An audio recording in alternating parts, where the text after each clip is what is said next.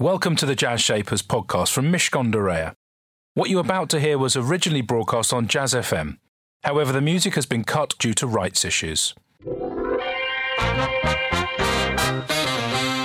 This is Jazz Shapers with Elliot Moss on Jazz FM in partnership with Reya. It's business, but it's personal.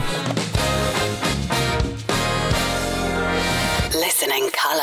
Welcome to Jazz Shapers. I'm Elliot Moss, and today we have a very special encore edition of Jazz Shapers. That means, alongside super music from the Shapers of Jazz, Soul, and Blues, we're welcoming back a past business shaper, no less than Alex de Pledge, co founder of both Hassle.com, the home cleaner booking website, and Resi, the home improvement platform, and it's much bigger. You're going to hear all about that than even Hassle.com was. Alex last joined us in April 2017, so there is a fair amount of catching up to do.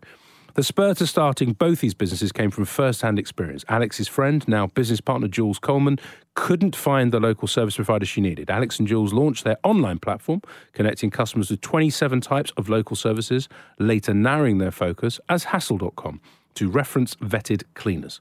After growing Hassle.com internationally and selling it in a multi million pound deal in 2015, they had a second major light bulb moment while finding their experience of home renovations painfully unsupported. They launched Resi in 2016, an all in one home improvement platform covering design, planning, building regulations, and project financing.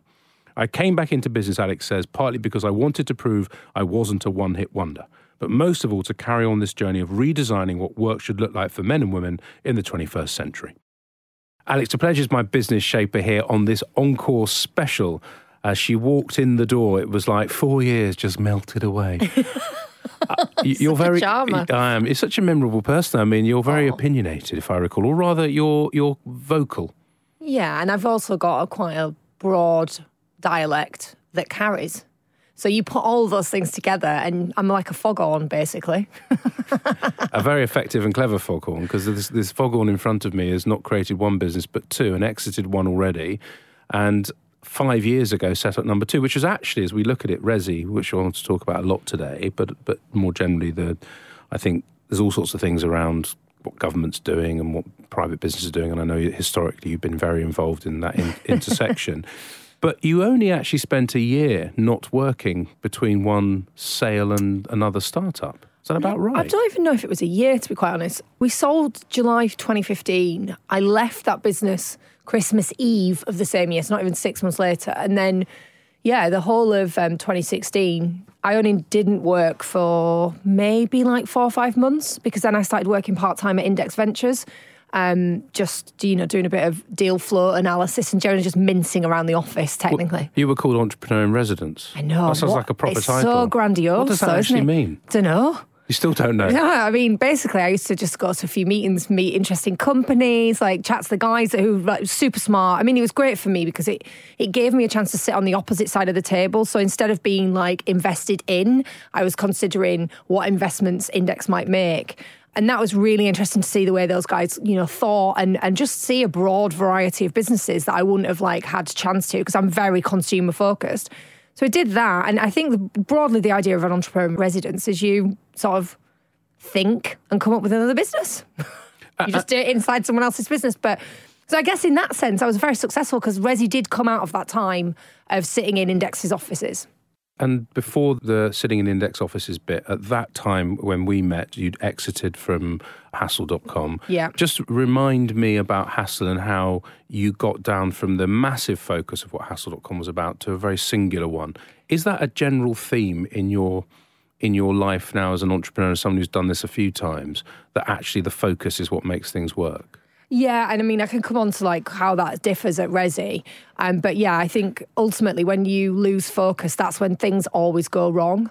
Um, so with with Hassle, we we broadly wanted to be a marketplace, a bit like Amazon is for goods. We wanted to be that for services, but like local services, like you know, tutor, gardener, um, cleaner. So we had like twenty different services when we first started, and it's really hard to understand the consumer problem 20 times. I mean, it's hard to figure out once, but to try and do it for every single service and then market and speak to that, I think we were just very naive. And it was a really a light bulb moment when we looked at our web traffic and what was actually converting on the site. We found that you know, one in four customers were searching for a cleaner. We didn't have any cleaners because they're really difficult to come by because they exist in the black market. And even now it's still true. And that was like the, oh, well, aha moment. You know, people need good cleaners. They're difficult to find. Let's build a solution that tackles that. And, you know, it doesn't sound very revolutionary now. We sit here in 2021 and everyone's getting Ubers everywhere.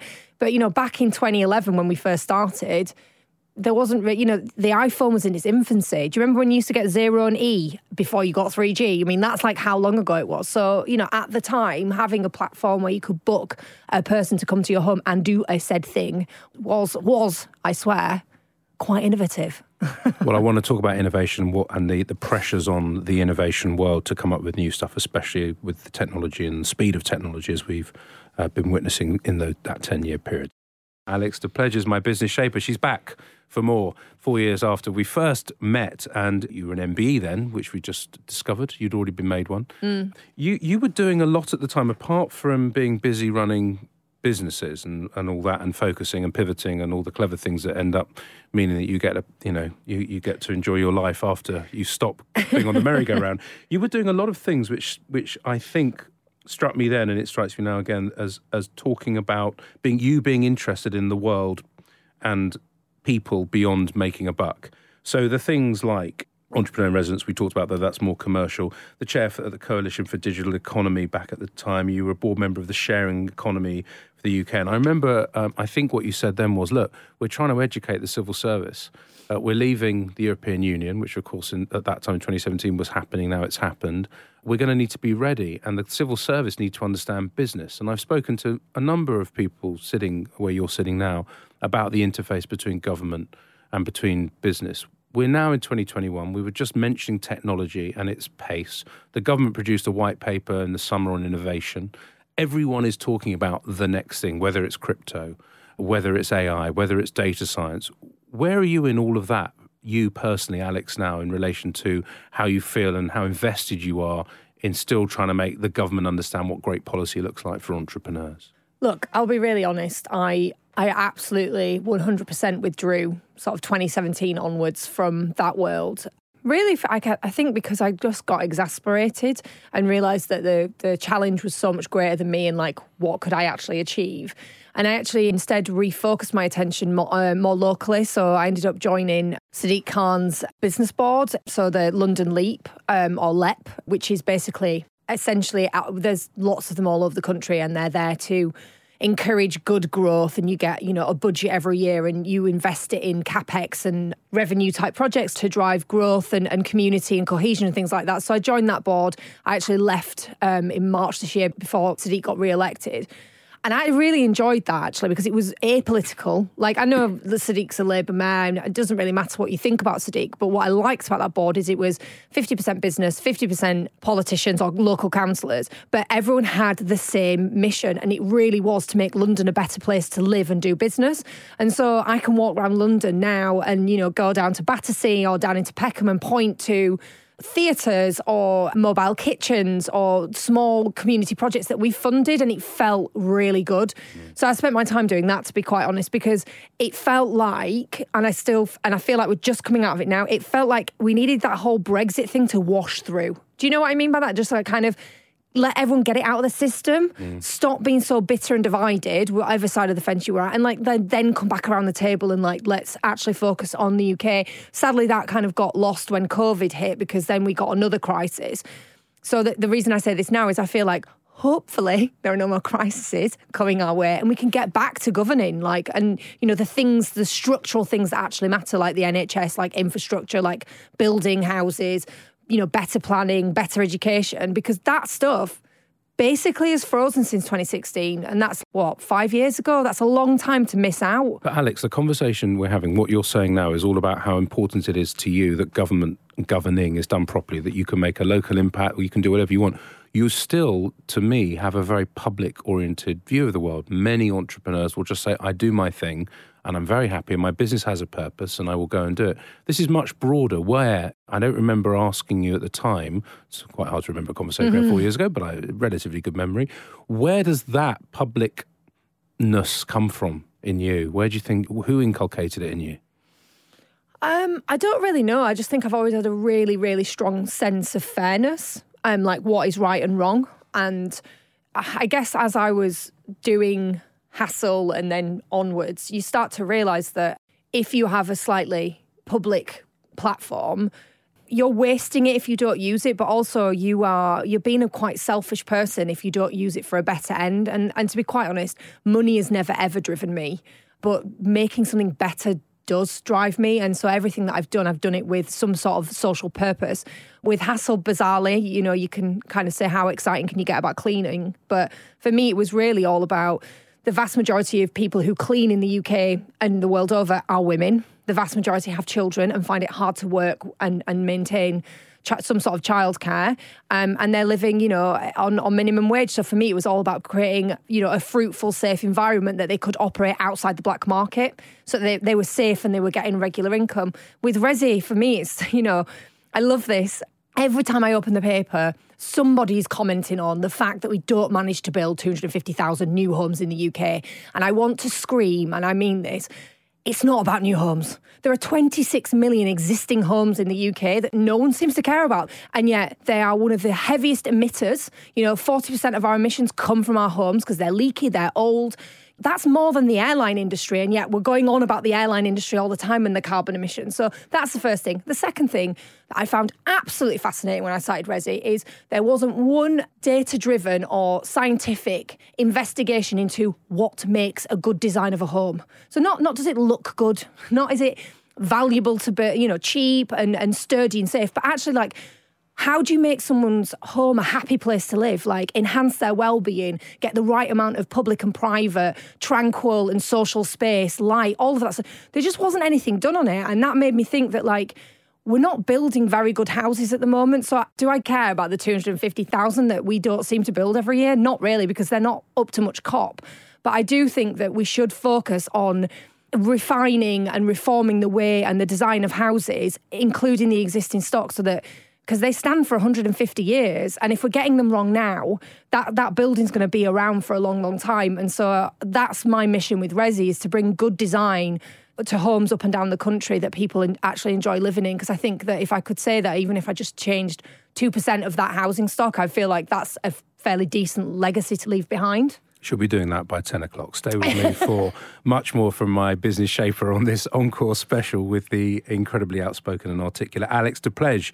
And she's coming back in a couple of minutes. Don't go anywhere. Jazz Shapers on Jazz FM in partnership with Mishcon de It's business but it's personal. All our former business shapers await you on the Jazz Shapers podcast, and indeed you can hear this very program again if you pop Jazz Shapers into your podcast platform of choice.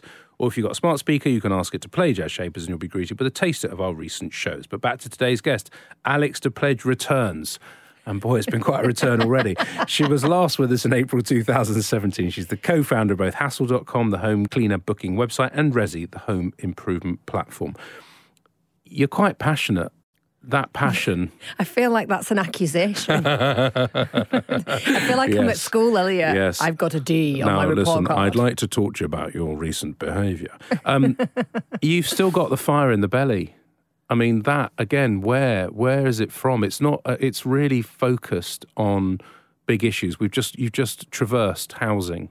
You talk about local impact versus doing other stuff and floating around. We've talked about public spiritedness. You talked about entrepreneurs can be selfish if they don't use that platform. Where's that energy come from, do you think? I mean, do you wake up in the morning and go, right, is it ongoing? Is it like a, a sort of a voice saying what we're going to do, what we're going to do, what needs to be fixed? Oh my God, this feels like therapy because I actually don't know the answer to your question. I've, I do not think I've ever asked myself, like, why. I just know that if I do things, it's I do them 100% or I don't do them at all. And, you know, I have two little kids that, um, so I've got a six year old and a three year old. And if I'm going to get out of bed and leave them every single day, because it is still harder for women to go to work, I don't know what we do, all the subtle signals that we send in society to kids that mum is the person that you need when you're ill. And like, she, my kids never give my husband a hard time about like not being there. Like, you're laughing because your kids are exactly the same. It's just, it always, so it always is the woman, you know, mummy, why are you the boss? Like, what a question.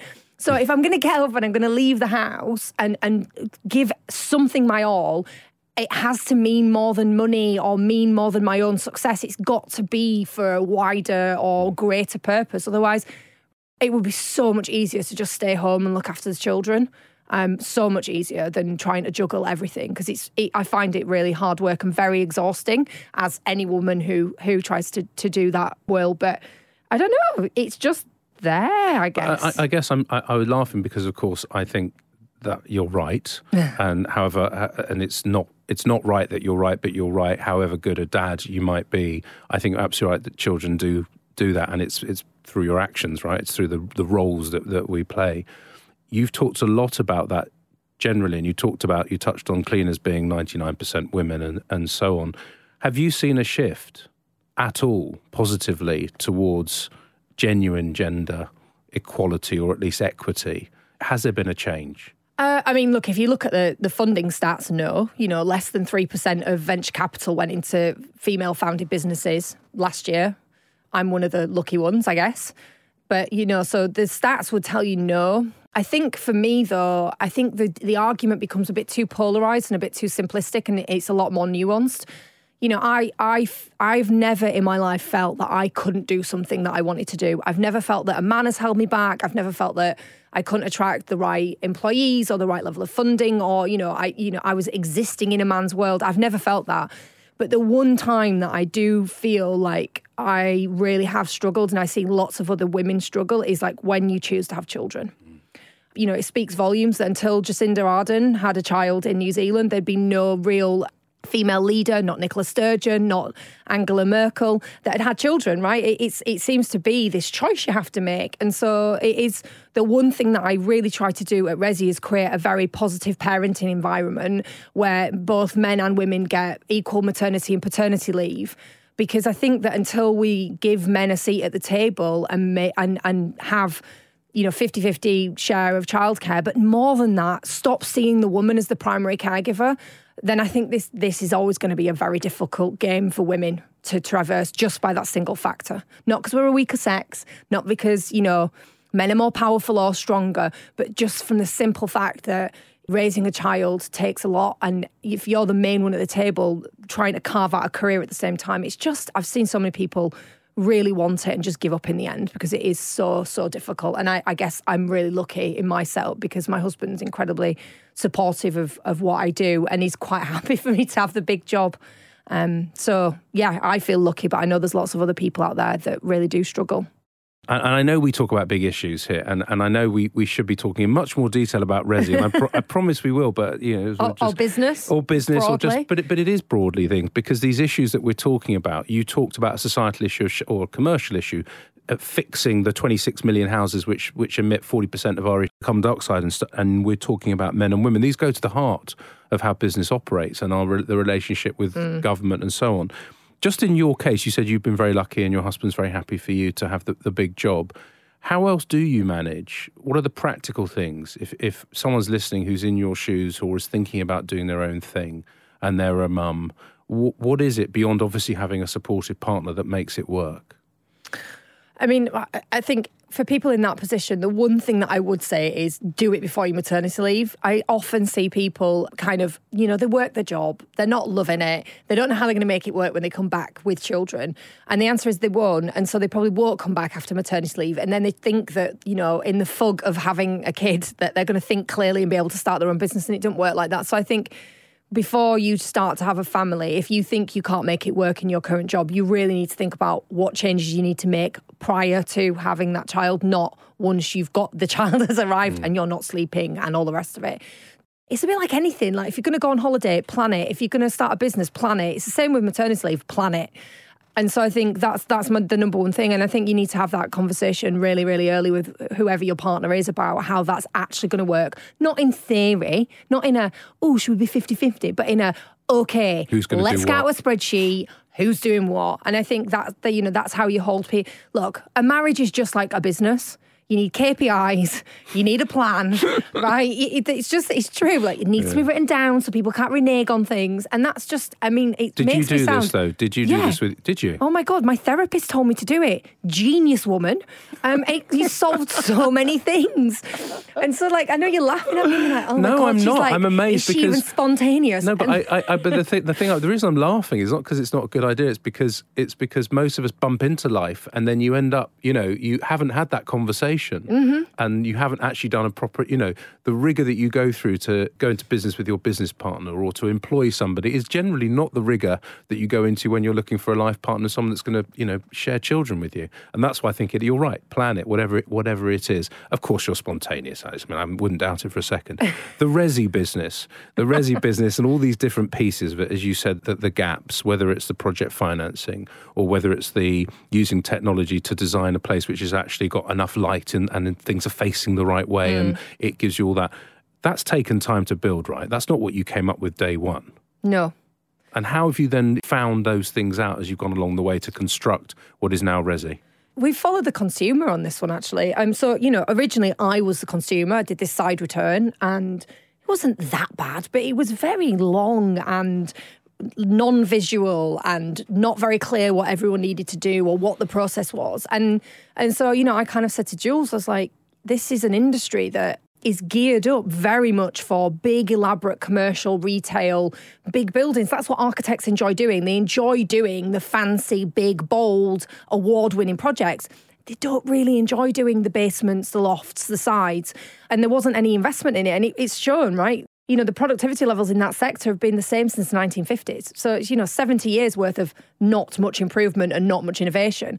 And so we just started really small by saying, right, if you're buying or selling a home or you have a home, what do you want to know about it? You want to know is there any latent value? So, what could I do? How much will it cost? Do I need planning permission and how likely am I to get it? And what will it be worth afterwards? So, we just started with that very simple concept and did a lot of conceptual designs just to help people bring their ideas to life.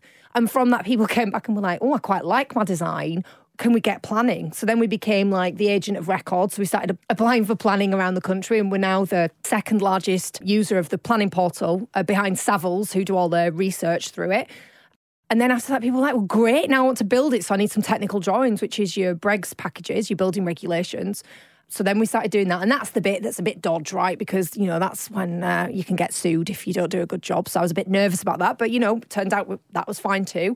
And we just, you know, we digitized the journey, we made it quicker, we made it slicker, we made it hopefully more transparent so people could understand and very visual so you could see the space and experience it. And then people were like, well, that's great, but now I need to build it. Do you know any good builders? So that's where the uh, marketplace came from, right, where you basically, the, the five people you need to get build ready, your contractor, your structural engineer, etc., etc. So we built that. And then I realised about two and a bit years ago that 85% of people who came to Resi they needed to finance it in some way, right? You know, not many people have like a hundred grand lying around in savings. And also, there is a dance between what you can afford and what it's going to be worth. And the best people to advise on that are, are, us because we've got the data.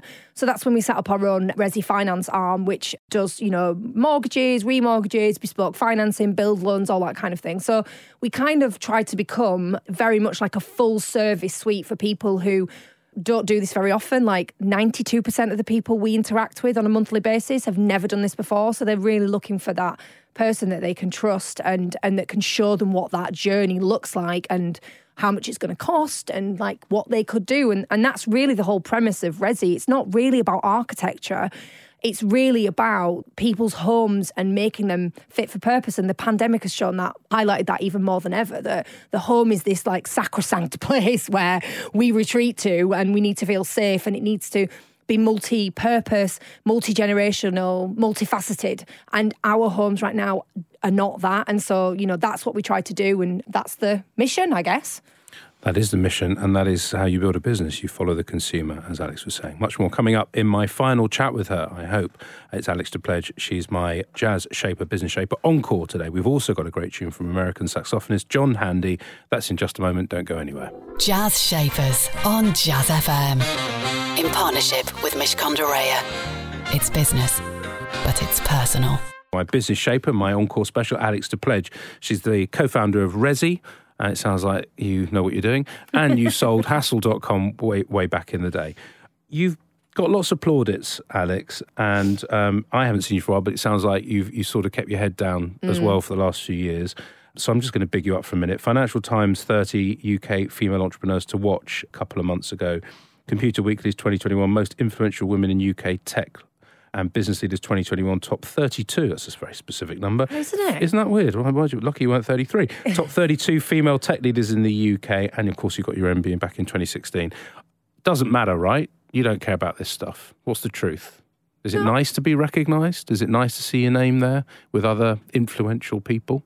It isn't, it isn't. Like, look, everybody's got ego, and we treat ego as if it's a really bad thing. I think you do need a bit of ego to do anything, right? And it's not a bad thing. So it's nice, I'm not going to lie, but it's also not nice because I, I definitely have to hassle.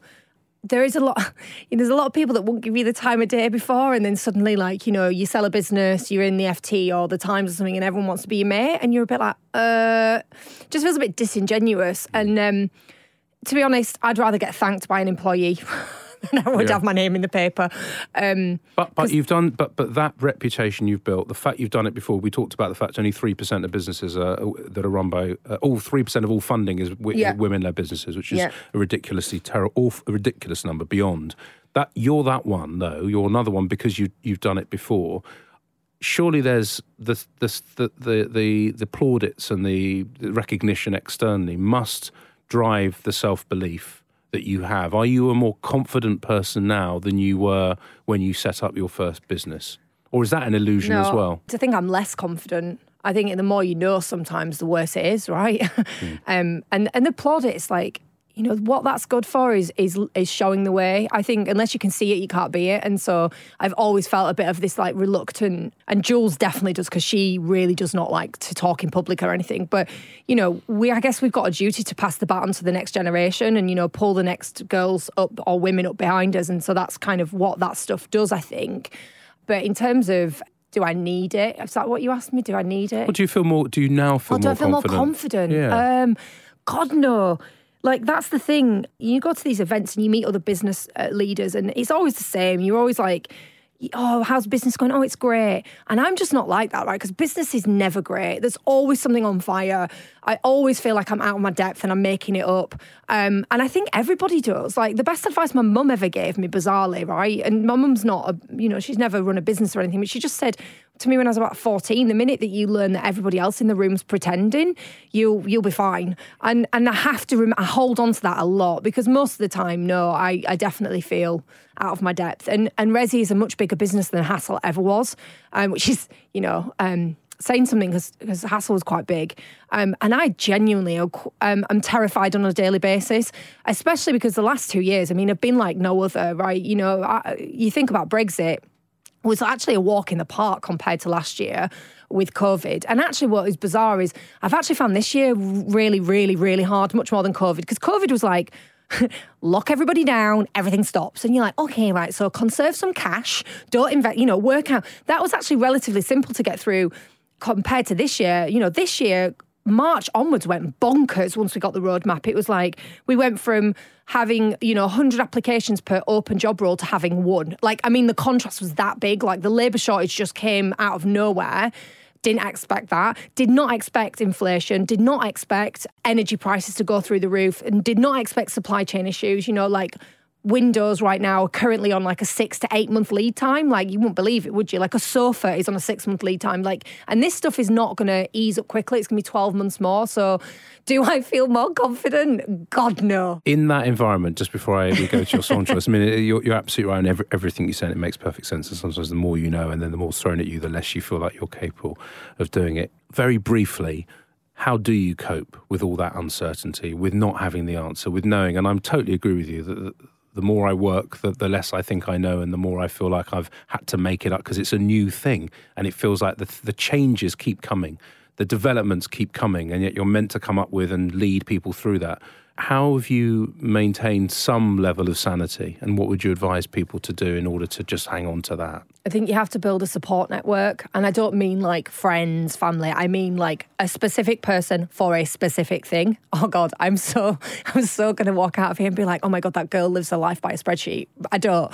But I do believe like everyone should have a therapist, everybody should have a business coach. Everybody should have someone that helps them organize their life, whether that is a housekeeper, a cleaner, or like, you know, an EA at work or whatever it might be. And look, I'm speaking from a position of privilege. Like, I don't sit here thinking that you know everybody can have these things. But i mean you know if you're asking how does a businesswoman cope you, you're going to have to have these things. And then you need people that you go to. Like so you might have someone that's like your commercial mentor. You might have somebody that's your, your kind of people mentor.